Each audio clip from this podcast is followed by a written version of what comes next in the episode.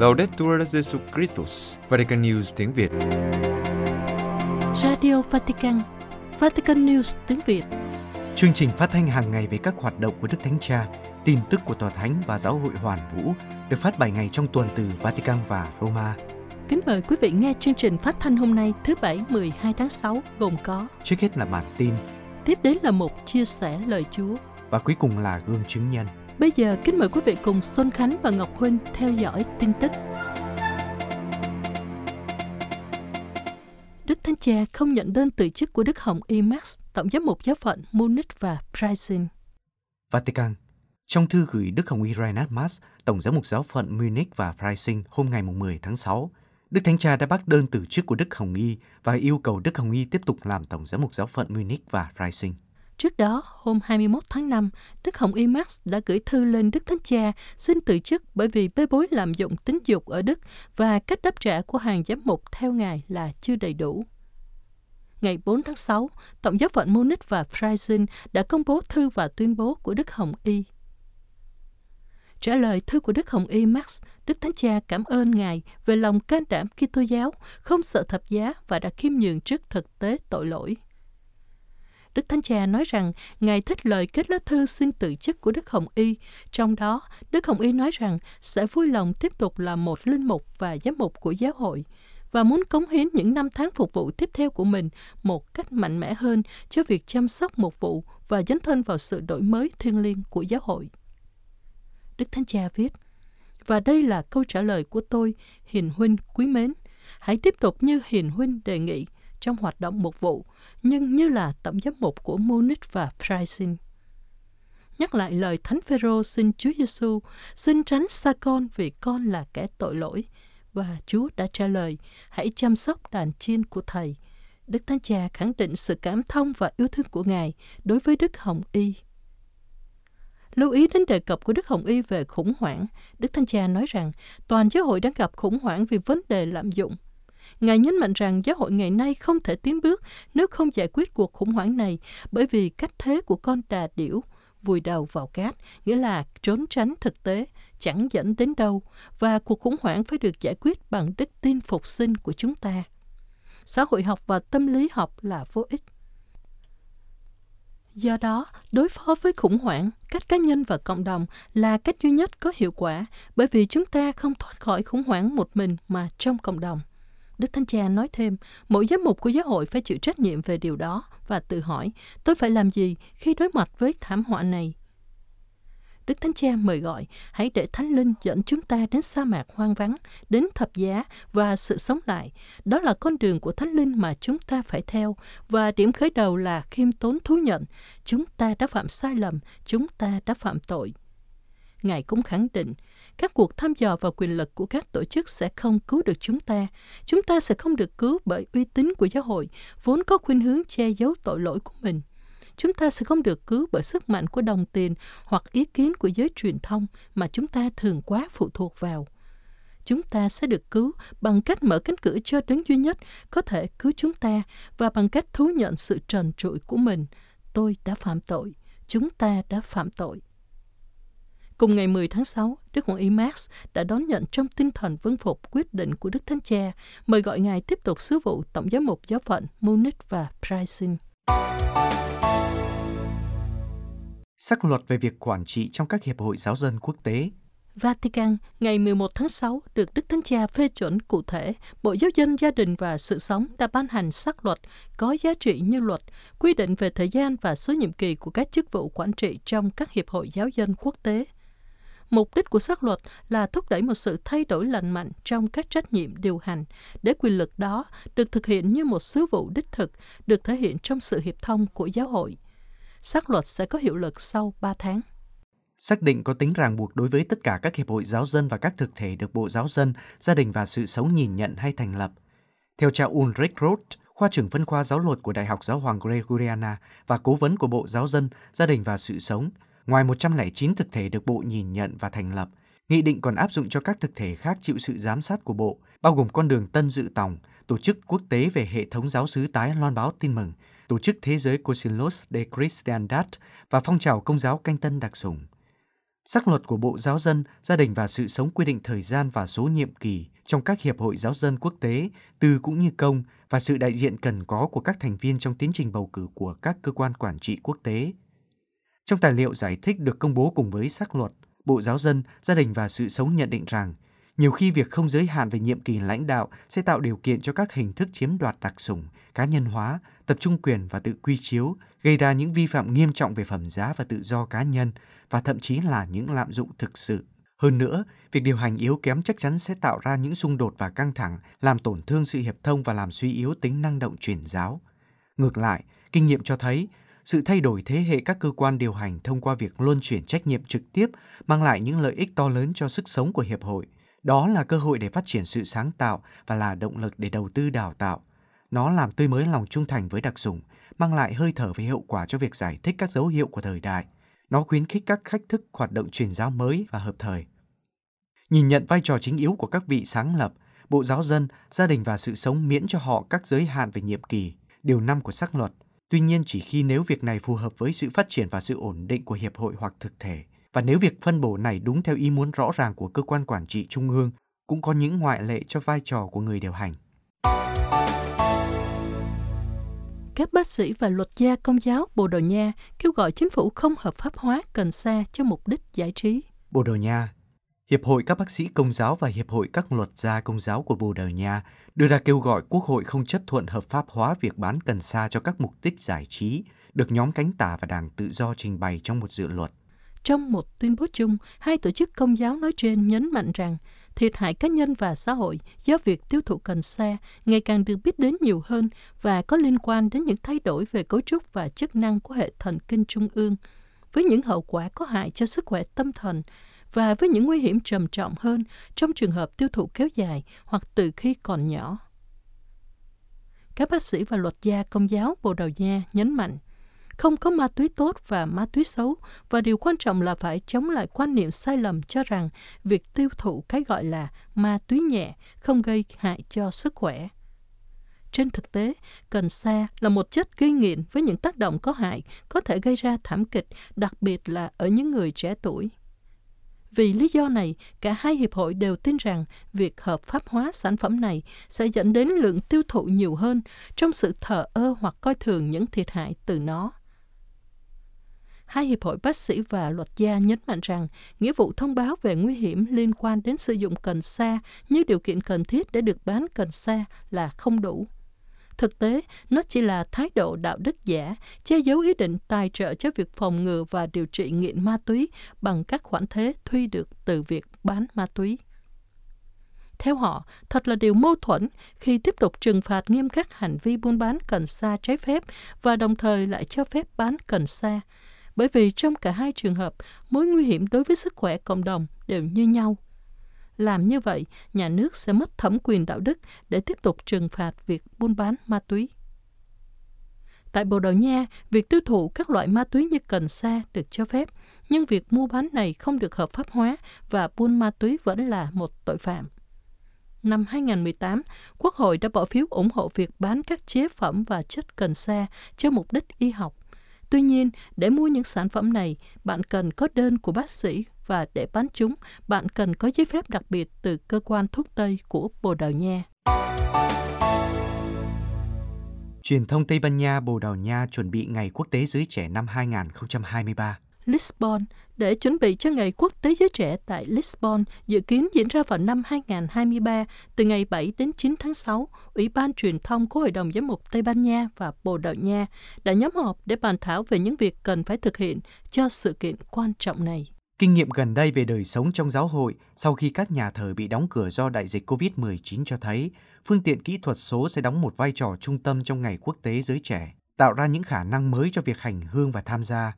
Vì vậy, nội dung của buổi gặp gỡ liên quan đến những thách đố trong cuộc gặp gỡ của Đức Thánh Cha với những người trẻ trong một thế giới được đánh dấu bằng tính tức thời, kết nối liên tục và kỹ thuật số. Cuộc họp mở đầu với bài phát biểu của Đức cha Americo Aguia, giám mục phụ tá Tổng giáo phận Lisbon, cũng là trưởng ban tổ chức về Ngày Quốc tế Giới Trẻ. Đức cha đã nêu vai trò cơ bản và những thách đố của các phương tiện truyền thông, giáo hội và xã hội trong cuộc gặp gỡ của Đức Thánh Cha với những người trẻ từ khắp nơi trên thế giới. Đi từ thông cáo của Hội đồng Giám mục Tây Ban Nha, các giám mục và thành viên của cả hai ủy ban truyền thông đã nêu ra một số suy tư về Ngày Quốc tế Giới Trẻ. Tất cả ý thức rằng đại dịch có tác động mạnh mẽ đến việc tổ chức các sự kiện, nhưng đồng thời họ cũng nhận ra điểm tích cực về sự phát triển không ngừng của các công cụ kỹ thuật số, vốn là môi trường giao tiếp của giới trẻ ngày nay. Thực tế, cuộc gặp gỡ của Đức Thánh Cha với những người trẻ khắp nơi trên thế giới là một cơ hội độc đáo để khám phá Chúa Kitô đang sống, sự chào đón của giáo hội và giá trị của các cuộc gặp gỡ cá nhân với những người trẻ khác.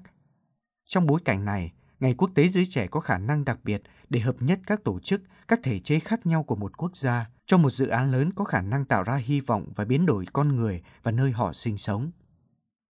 Là những người tham gia chăm sóc mục vụ về truyền thông, các tham dự viên của cuộc họp tin rằng trong những sự kiện như vậy, truyền thông đóng một vai trò cơ bản vì nó cho phép phổ biến các thông điệp của Đức Thánh Cha, thúc đẩy sự gặp gỡ giữa những người trẻ từ khắp nơi trên thế giới và tạo điều kiện cho công việc nội bộ của các nhóm khác nhau tham gia vào tổ chức. Trong quá trình làm việc, tinh thần công nghị theo ý muốn của Đức Thánh Cha đã được hai ủy ban truyền thông thể hiện.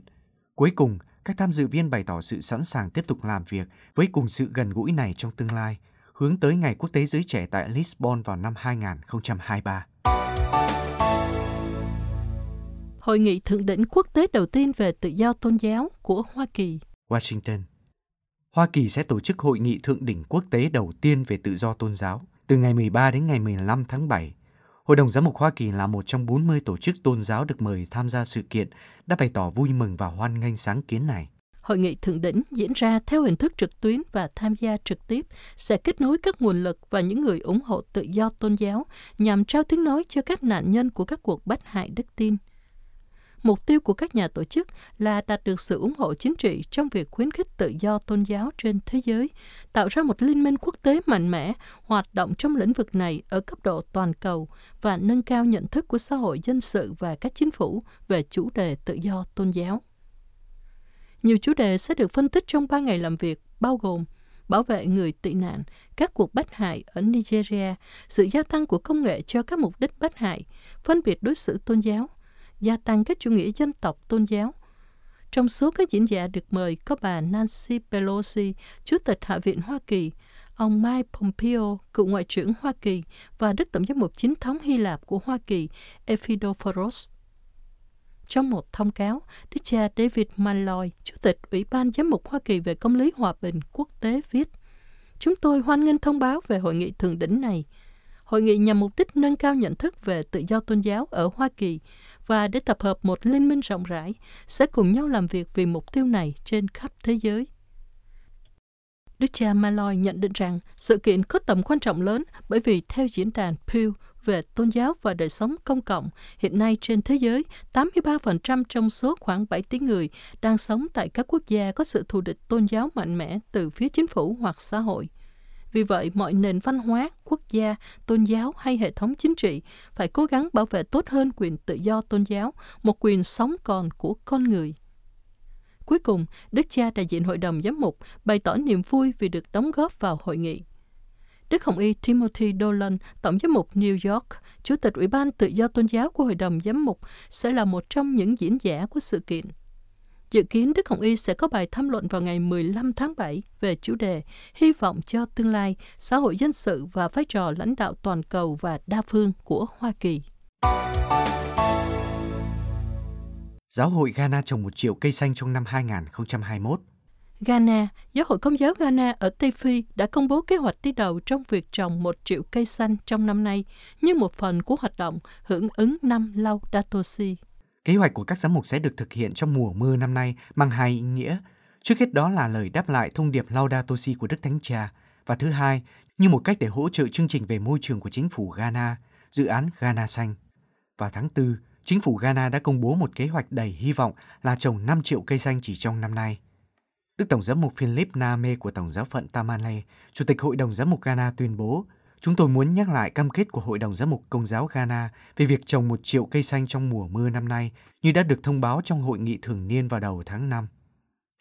Trong khi chương trình của chính phủ Ghana sẽ được thực hiện dưới sự quản lý của Bộ Tài nguyên và Môi trường, Đức Tổng giám mục Name cho biết các giáo phận, giáo sứ và cộng đoàn giáo hội sẽ trồng nhiều loại cây xanh trên khắp đất nước Ghana. Chủ tịch Hội đồng Giám mục Ghana nói, Chúng tôi hoan nghênh chương trình hành động Laudato Si 7 năm do Đức Thánh Cha Francisco khởi xướng nhằm khuyến khích giáo hội và mọi người thiện trí hành động nhằm giải quyết những thảm họa xã hội và môi trường. Đức Tổng giám mục cho biết, Ban thư ký Công giáo quốc gia Ghana sẽ điều phối mạng lưới và huy động các nguồn lực để thực hiện thành công dự án trồng cây. Các hoạt động khác theo chương trình hành động Laudato Si sẽ được thực hiện vào năm 2022. Quý vị vừa theo dõi bản tin của Vatican News tiếng Việt ngày 12 tháng 6.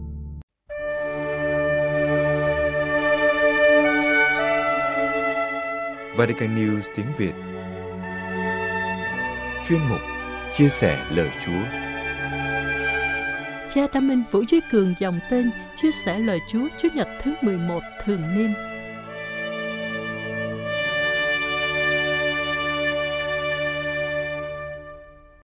Xin kính chào ông bà anh chị em.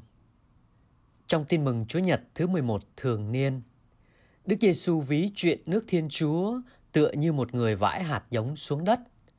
Đêm hay ngày, người ấy ngủ hay thức, thì hạt giống ấy vẫn âm thầm nảy mầm và mọc lên cho đến khi trở thành bông lúa nặng chịu hạt. Trong ơn gọi và sứ mạng của mỗi người Kitô hữu, mỗi chúng ta đã và đang được gieo vào lòng những hạt giống đức tin, mầm sống của tình yêu thương và ánh sáng của niềm hy vọng. Nhưng có khi vì những vội vã, ngổn ngang và ồn ào của cuộc sống bên ngoài chi phối mọi bận tâm và sức lực của không ít người, khiến đôi khi chúng ta quên mất mình còn có cả một thế giới nội tâm cần được chăm lo và vun sới. Chính cái thế giới nội tâm ấy mới làm nên ý nghĩa sống của cuộc đời mỗi chúng ta. Có lẽ ai trong chúng ta cũng kinh nghiệm ít nhiều. Đó là hạnh phúc thật và vững bền là lúc trong cõi lòng chúng ta cảm nhận sâu lắng lòng biết ơn. Vì biết rằng mình luôn có chỗ đứng trong lòng chúa và trong lòng biết bao con người đang âm thầm yêu thương và chăm lo cho chúng ta. Mới gần đây thôi, khi tôi được đồng bàn cùng với những người thân và bạn bè, một người trong nhóm chia sẻ về kinh nghiệm hạnh phúc gia đình với mọi người rằng chẳng có gì hạnh phúc hơn sau những giờ lao tác mệt nhọc ngoài nông trại. Khi trở về nhà, đã thấy có sẵn một mâm cơm nóng và ngon do chính tay vợ mình nấu. Và cùng với vợ con quây quần trò chuyện quanh mâm cơm. Mâm cơm gia đình lúc này trở thành hình ảnh sống động về nước trời. Vì nơi ấy diễn tả lòng biết ơn, tình yêu thương được chia sẻ, sự sống được vun đắp và đong đầy. Khi có được lòng biết ơn với chúa, với người và với đời rồi, thì ắt hẳn, chúng ta sẽ có được sự bình an sâu thẳm. Cho dẫu mình vẫn phải đang vật lộn với những khó khăn, thách đố vốn có trong thân phận của con người. Và khi đã có được lòng biết ơn và cảm nhận mình được yêu thương, đến lượt mình chúng ta lại để cho hạt giống đức tin và sự sống được lớn lên và lan tỏa nơi chính đời của mình khi chúng ta sống yêu thương và trở nên dấu chứng của tin mừng và hy vọng, của chữa lành và dựng xây thứ đến, thưa ông bà anh, chị em, tựa như hạt cải nhỏ bé có thể trở thành cây cải lớn để chim trời núp bóng. Nơi hình ảnh thứ hai, Đức Giêsu nói về nước trời. Một lời nói tử tế và đầy cảm thông có thể làm nên một thay đổi lớn nơi một con người nào đó mà chúng ta gặp trong đời. Một việc làm nhỏ bé cũng đủ để người khác cảm nhận một tình yêu lớn lao của mình rồi. Có khi đó chỉ là sự hiện diện kề bên với một người bạn khi họ gặp thách đố trong đời có khi đó chỉ là việc làm thay những việc nội trợ cho người thân trong gia đình của mình trong những lúc có thể. Hoặc đơn giản là sách hộ túi hành lý của người anh chị em của mình khi họ đi sứ vụ xa về đối với những người sống trong cộng đoàn tu trì. Tuy nhiên, chúng ta thấy trong thực tế rằng đôi khi những dấn thân tông đồ sự nỗ lực sống đức tin và những thực hành bác ái, tựa như những hạt giống được gieo vãi mà cứ lặng lẽ nằm dưới lòng đất mà không thấy sinh hoa kết quả ngay, khiến không ít người cảm thấy nhụt chí và muốn bỏ cuộc. Cám dỗ tự nhiên của mỗi người, mỗi tổ chức, ngay cả trong các cộng đoàn đức tin và cộng đoàn tu trì, là chúng ta thường không kiên nhẫn đủ để đạt được điều mình mong muốn mà không phải trì hoãn. Nhất là sống giữa một xã hội trọng thành tích, chỉ chăm chú vào cái nhìn hời hợt bên ngoài mà quên đi chiều sâu và chất lượng bên trong. Cái gì cũng cần phải nhiều, phải lớn, phải vượt trội. Làm sao để nhà thờ, nhà xứ của tôi lớn nhất? Dòng tu của tôi phải ảnh hưởng mạnh nhất hội đoàn của tôi phải hoành tráng nhất. Tất cả những cái nhất này rất quý trong việc khuyến khích sự dấn thân và cố gắng tông đồ. Nhưng nó sẽ trở nên rỗng tuếch nếu nó không có sự sống của hạt giống nước trời. Nếu nó không phải là nơi để cho niềm tin, cho hy vọng, cho tình yêu và sự sống nảy mầm và lan tỏa. Ước mong sao khi mọi người trong giáo xứ nhắc đến người mục tử của mình, họ không chỉ liệt kê những công trình xây dựng ngài làm, mà còn truyền tai nhau những nhân đức của ngài có. Những con người yếu đuối, tội lỗi được hoán cải nhờ sự kiên nhẫn, hiền lành và nhân từ của ngài chẳng hạn. Hoặc những rạn nứt và đổ vỡ giữa các nhóm, các hội đoàn được hàn gắn và chữa lành nhờ ngài lôi kéo mọi người đến với thầy Giêsu qua những giờ cầu nguyện và nhận định thiêng liêng chung với họ.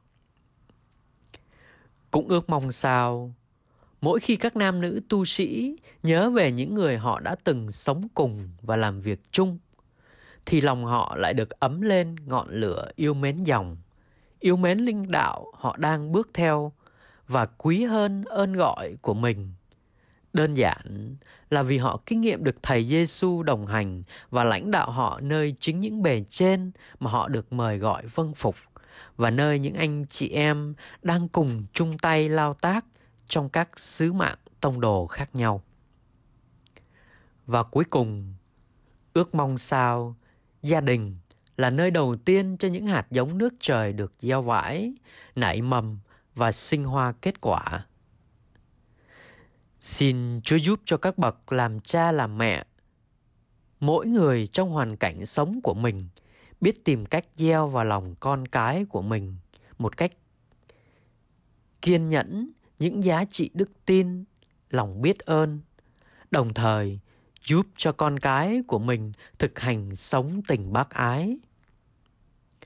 Cùng với một niềm xác tín rằng đêm hay ngày, dù ngủ hay thức, những hạt giống ấy vẫn nảy mầm và mọc lên, dù bằng cách nào chúng ta không biết, nhưng chắc chắn cây lúa sẽ mọc lên, rồi trổ đồng đồng và sau cùng là thành những bông lúa nặng chịu hạt. Amen.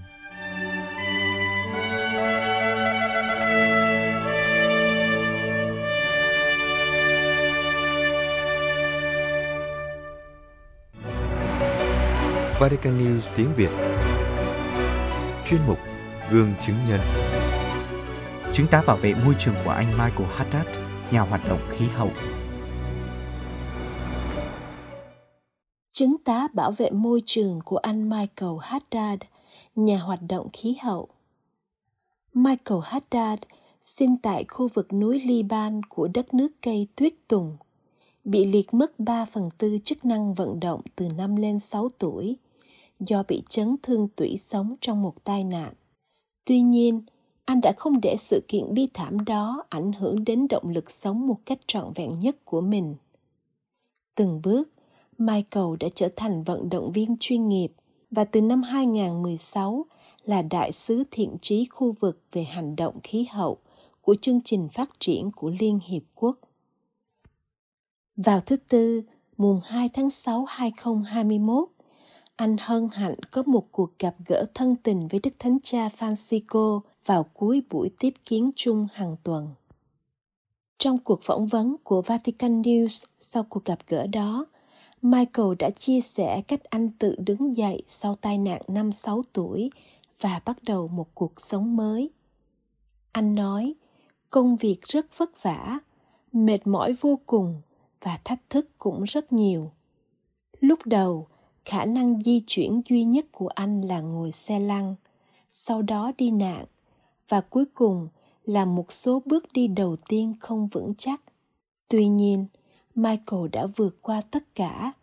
Nhờ những tiến bộ của y học và nghiên cứu khoa học, giờ đây anh đã có thể trượt tuyết và leo núi tự do. Đồng thời, anh đã giữ ba kỷ lục thế giới. Nhờ có đức tin, anh được thổi bùng ngọn lửa giúp anh không chỉ là một người sống thanh thản như phương châm sống của anh. Hãy để khuyết tật trở thành sức mạnh của bạn, mà còn là một diễn giả truyền động lực và là mẫu gương cho nhiều người gặp khó khăn tương tự. Michael nói với Vatican News, không có gì là không thể, là một người không thể đi, thậm chí không thể đứng hoặc ngồi xuống một mình, luôn cần có người trợ giúp. Tôi quyết định khám phá tiềm năng của mình và tôi phát hiện ra rằng không gì là không thể. Có được điều này nhờ vào hai điều, niềm tin và sự quyết tâm. Vì vậy, đức tin là niềm tin vào bản thân, tin vào đấng tạo hóa và tin rằng bên trong chúng ta có sức mạnh vô hạn để vượt lên và quyết tâm là điều không có gì dễ dàng chúng ta phải lựa chọn này quyết tâm và tiến về phía trước. Michael có thể di chuyển và đi lại với sự trợ giúp của một bộ xương ngoài, được phát triển đặc biệt bởi một nhóm kỹ sư, bác sĩ và nhà nghiên cứu, mang lại sự ổn định cho thân, vai và hai cánh tay của anh. Vì vậy, anh có thể đẩy cơ thể về phía trước và đi từng bước một. Đứng dậy khỏi xe lăn đặc biệt là sau một thời gian dài ngồi là một điều vô cùng khó chịu, nhưng michael không bỏ cuộc. Để chứng tỏ điều này, trong cuộc phỏng vấn tại quảng trường thánh phêrô thay vì ngồi, anh khăng khăng muốn được phỏng vấn khi đứng. Anh trấn an mọi người, tôi mạnh mẽ. Anh duỗi thẳng chân phải trước, sau đó đến chân trái và cuối cùng đứng lên và chỉnh lại cà vạt chưa một lần nào trong suốt quá trình nỗ lực này anh phải nhăn mặt vì đau. Một nụ cười thường xuyên nở trên khuôn mặt anh. Ở tuổi 40 vẫn giữ được một số nét của trẻ thơ. Anh nói, mỉm cười, đó cũng là một sứ vụ. Đó là biểu hiện của niềm hạnh phúc mà tôi mang trong mình. Một trong những mục đích của cuộc sống là hạnh phúc. Chúa giêsu nói với chúng ta hãy biến nỗi sợ hãi thành niềm vui. Tôi là một kitô hữu và tôi tin vào chúa giêsu anh nói và khẳng định rằng đức tin đã giúp anh trong mọi trận chiến và anh bảo đảm rằng đức tin cũng đã hỗ trợ anh trong cuộc chiến hàng ngày. Một nhiệm vụ mà anh gọi là sứ vụ vĩ đại của tôi, thu hút sự chú ý của thế giới đến các vấn đề môi trường. Tôi quyết định bước đi. Anh giải thích bởi vì trái đất đang ngồi trên xe lăn. Chúng ta phải đoàn kết để cứu chính mình, để cứu hành tinh của chúng ta. Và tôi đang làm điều đó dưới một ngọn cờ. Đó là liên hiệp quốc. Mọi người trên thế giới phải liên đới để thực hiện thay đổi này. Và chúng ta phải làm điều đó ngay bây giờ. Michael đã leo núi và vượt sa mạc. Anh cũng đã tham gia hai cuộc thi marathon một ở cairo một ở beirut liban quê hương của anh để gây quỹ tái thiết một bệnh viện bị tàn phá bởi vụ nổ ở cảng vào tháng 8 2020. Bây giờ, anh có một nhiệm vụ khác, đi bộ 100 cây số đến Bắc Cực đó là một cuộc phiêu lưu mà anh dự định sẽ thực hiện vào năm 2020, nhưng đã bị hoãn lại do đại dịch. Nhiệm vụ hiện được lên kế hoạch vào tháng 2 hoặc tháng 3 năm 2022. Haddad nói, chắc chắn đó là một thách thức. Đi 100 km đến Bắc Cực không chỉ là một thông điệp mà còn là một đóng góp cho khoa học. Tôi làm việc với một nhóm khoa học tuyệt vời và được coi là một trong số ít người trên thế giới có thể làm được điều như vậy trong điều kiện của tôi. Vì vậy, tất cả những gì chúng tôi đang lên kế hoạch trước, trong và sau cuộc đi bộ này sẽ đóng góp vào nghiên cứu khoa học để giúp những người khác có thể đi bộ trở lại thông qua công nghệ mới. Trong buổi gặp gỡ với Đức Thánh Cha, anh đã xin Đức Thánh Cha chúc lành cho sứ vụ tiếp theo của anh. Anh nói, khi nghe tôi kể câu chuyện của cuộc sống tôi, Đức Thánh Cha đã đặt tay lên đầu tôi. Tôi nói với Ngài rằng chúng tôi cố gắng mang một sứ điệp nhân văn, ủng hộ trái đất và môi trường. Ngài đã chúc lành cho tôi và tôi nói, xin Đức Thánh Cha cầu nguyện cho con. Ngài nói, hãy cầu nguyện cho cha khi con tới Bắc Cực. Tôi không bao giờ quên những lời này của Đức Thánh Cha. Ngài đã cho tôi sức mạnh và nhiều điểm để suy tư. Tôi cảm thấy muốn dấn thân hơn. Tôi không cô đơn, nhưng cùng với Đức Thánh Cha, cố gắng tạo ra sự thay đổi cho thế giới về môi trường.